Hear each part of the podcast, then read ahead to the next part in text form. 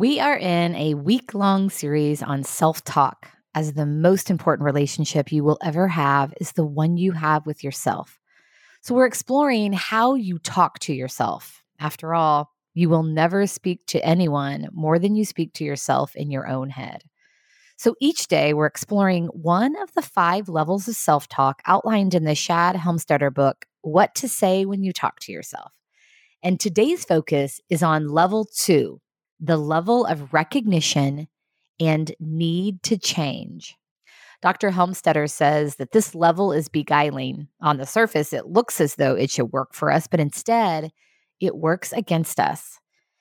In this level of self talk, we are stating to ourselves and to others our recognition of our need to change. Level two self talk is characterized by words such as I need to, or I ought to, or I should. And why does that work against us? Because it recognizes a problem but creates no solution.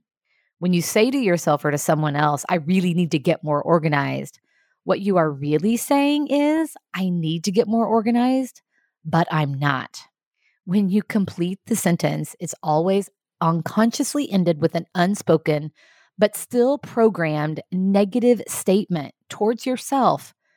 Anytime you hear yourself telling yourself any level any level of self to talk. In other words, saying things like, I should or I ought to. Stop for a moment and complete the sentence. Finish out loud the program you are actually directing your subconscious mind to, the negative thing you are telling yourself.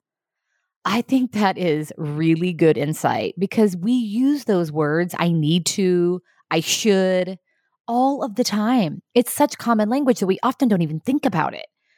You know, I've been feeling insecure about one aspect of my leadership recently, and I've been telling myself I should read up on that. When I finish out loud the program I'm actually directing my subconscious mind to, it's I'm not good at something. I'm not good enough, which is not at all motivating and will certainly not help me to succeed. It creates a feeling of guilt and disappointment, which is not helpful. So, my encouragement today is the same it was yesterday. If you didn't listen to yesterday's level one conversation, go back and do that. I think you'll enjoy it.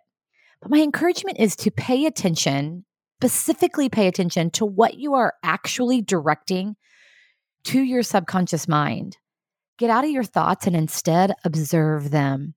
When I recognize level two self talk, for example, telling myself that I'm not good at a particular area of leadership, I remind myself that I'm growing and get curious about exploring this new area.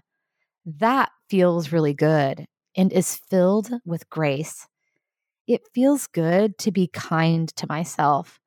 By taking a step back and recognizing the subconscious messages you're sending to yourself that are not helpful and don't feel good, there's an opportunity for more helpful and empowering thoughts to come through. What a great way to take care of yourself and ultimately each other.